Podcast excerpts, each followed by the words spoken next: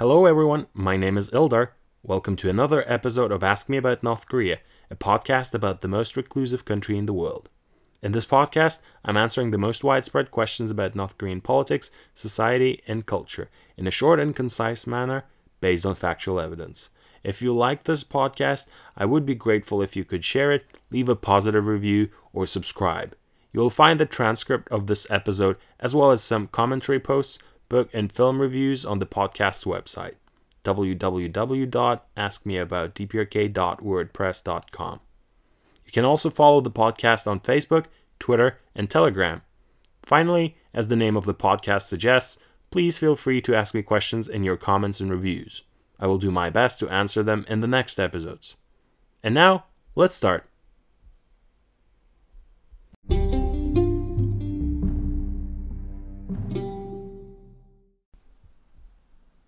Kim Yo Jong is another member of the Kim dynasty who has recently been attracting a lot of attention on international social media platforms.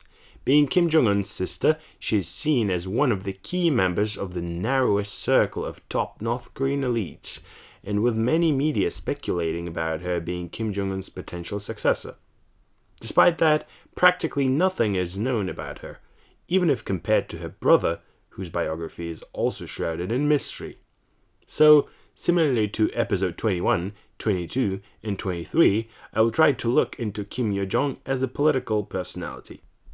By doing so, I will describe some of her biographic details, but mostly focus on her role in the North Korean state.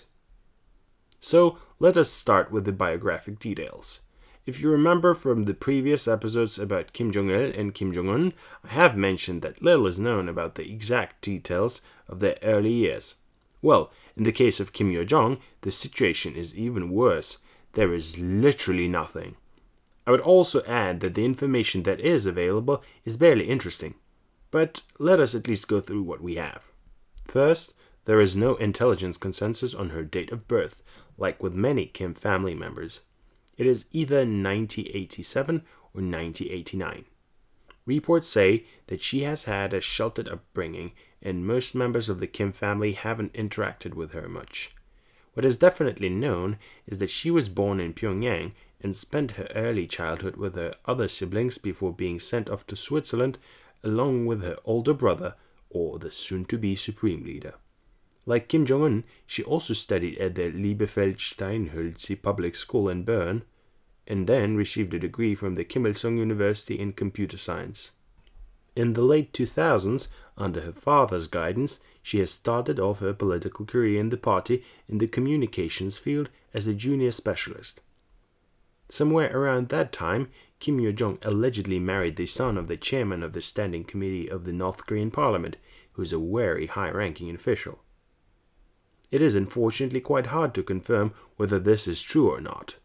What complicates the task of analyzing Kim Yo Jong's biography is that little attention was paid to her until the early 2010s, both by domestic and international media. In fact, 2011 was the first time when she appeared at a video recording of a funeral procession of Kim Jong il. 2014 was the first time when she was mentioned by the North Korean state media. Considering her early professional background in communication and IT, it is hardly surprising that she ended up in the party's propaganda apparatus and began building up her career there. Eventually, she was appointed vice director of the party's propaganda and agitation department. Even though she is officially the second in command there, de facto Kim Yo Jong is the person running the department due to her family background. The department plays a crucial role in the North Korean domestic politics as it supports and communicates all major policy initiatives of the ruling party. Her political role was boosted even further in October 2017 when she was promoted to the powerful Politburo. Despite that promotion, she still holds onto her role in the propaganda department, where she works on her brother's public image in the country. One has to note that she has brought significant changes to the way the propaganda department is run and what contents it produces. For example, under her guidance, North Korean propagandists finally got out to the wider international internet through such channels as YouTube. There are several examples, like the Echo of Truth or New DPRK, which keep producing new types of propaganda videos focused on showing people how good daily life in the DPRK is. Content wise, the department under her guidance has also actively ramped up the propaganda surrounding the collective party leadership, even though Kim Jong un still remains the centerpiece of the system. In Western terms, Kim Yo Jong remains to be her brother's main PR manager. As her status became more and more significant, she gained more responsibilities in the area of foreign policy and relations with South Korea and the United States.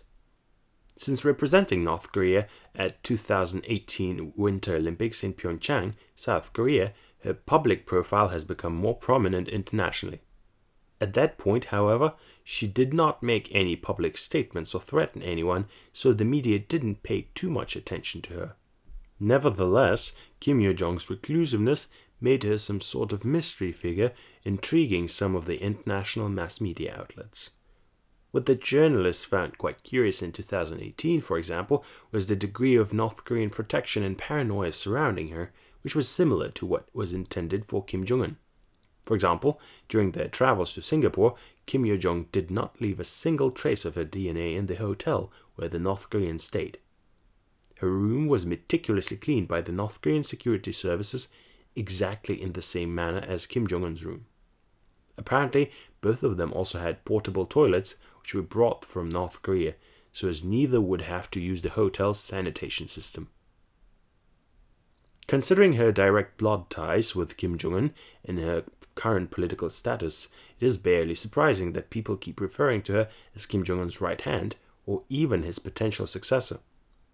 Whenever Kim Jong un temporarily disappears from the public eye, Western, South Korean, and Japanese tabloids start blurting out all sorts of theories about what could have happened and how Kim Yo Jong fits into it. These ramblings are usually coupled with performing a ritual of successor seeking. Such media storms were particularly strong in 2014 and twice in 2020, in April and August. Usually, Kim Jong un's disappearance prompts questions about his health, with many journalists presuming that he could have died. Naturally, it attracts a lot of media attention to his sister. Another factor is that Kim Jong un's children are all too young for taking over as the supreme leader of North Korea. In that respect, Kim Yo Jong is usually touted as one of the top ranks of people to succeed Kim Jong un. Such theorists point to the fact that whenever he underwent medical treatments, she would take over most of the state duties for him, but many such reports are hard to verify. With or without Kim Jong un's sudden disappearances, the last three years brought a lot of attention to Kim Yo Jong from various policy analysts. Weirdly enough, she has also gained significant popularity on international social media platforms, becoming a subject of many memes. The reason behind this is that exactly in this period, she also became North Korea's foreign policy spokesperson. Specifically, this position usually implied bombarding politicians in Washington and Seoul with all sorts of creative insults. Some of these insults were more creative than others. For example, in 2020, she made her first public statement condemning South Korea as a frightened dog barking after Seoul protested against the military exercise by the North.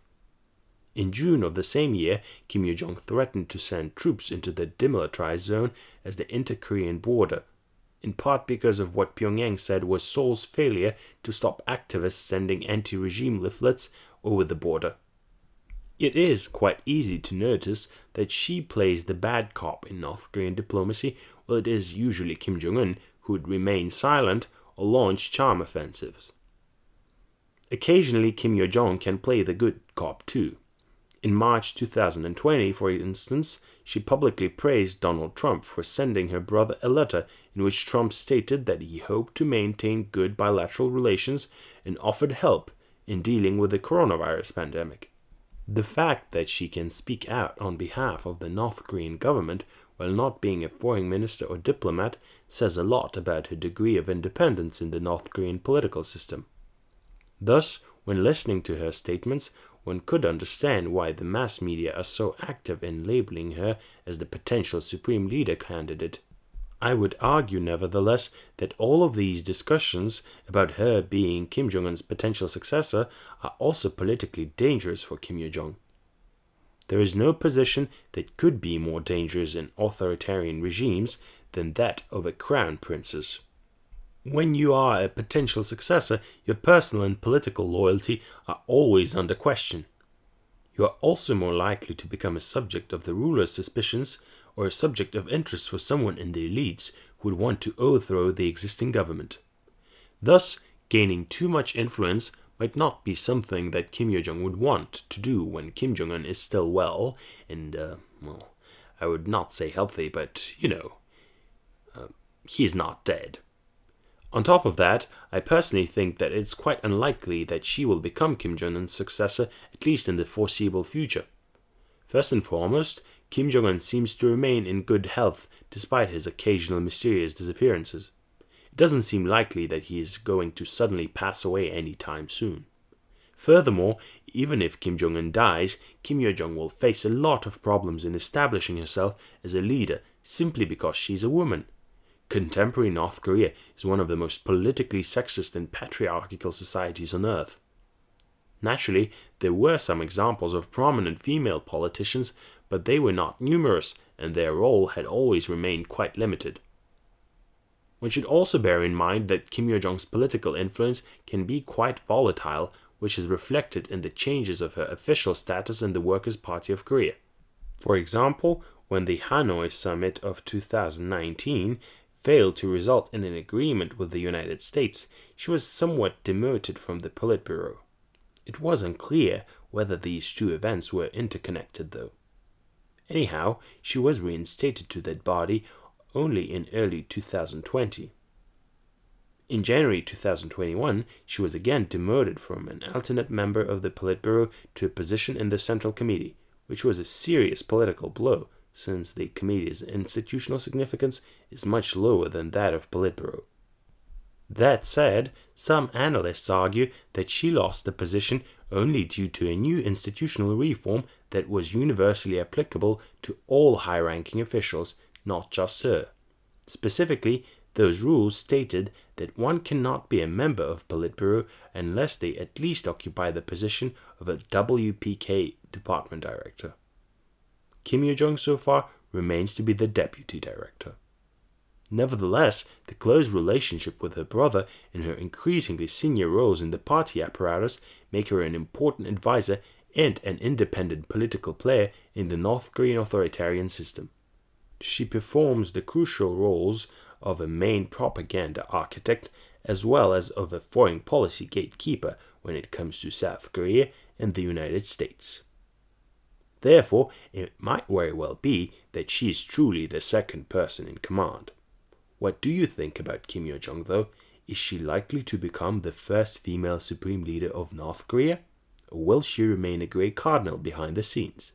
Leave your opinion in the comments below or in the review section.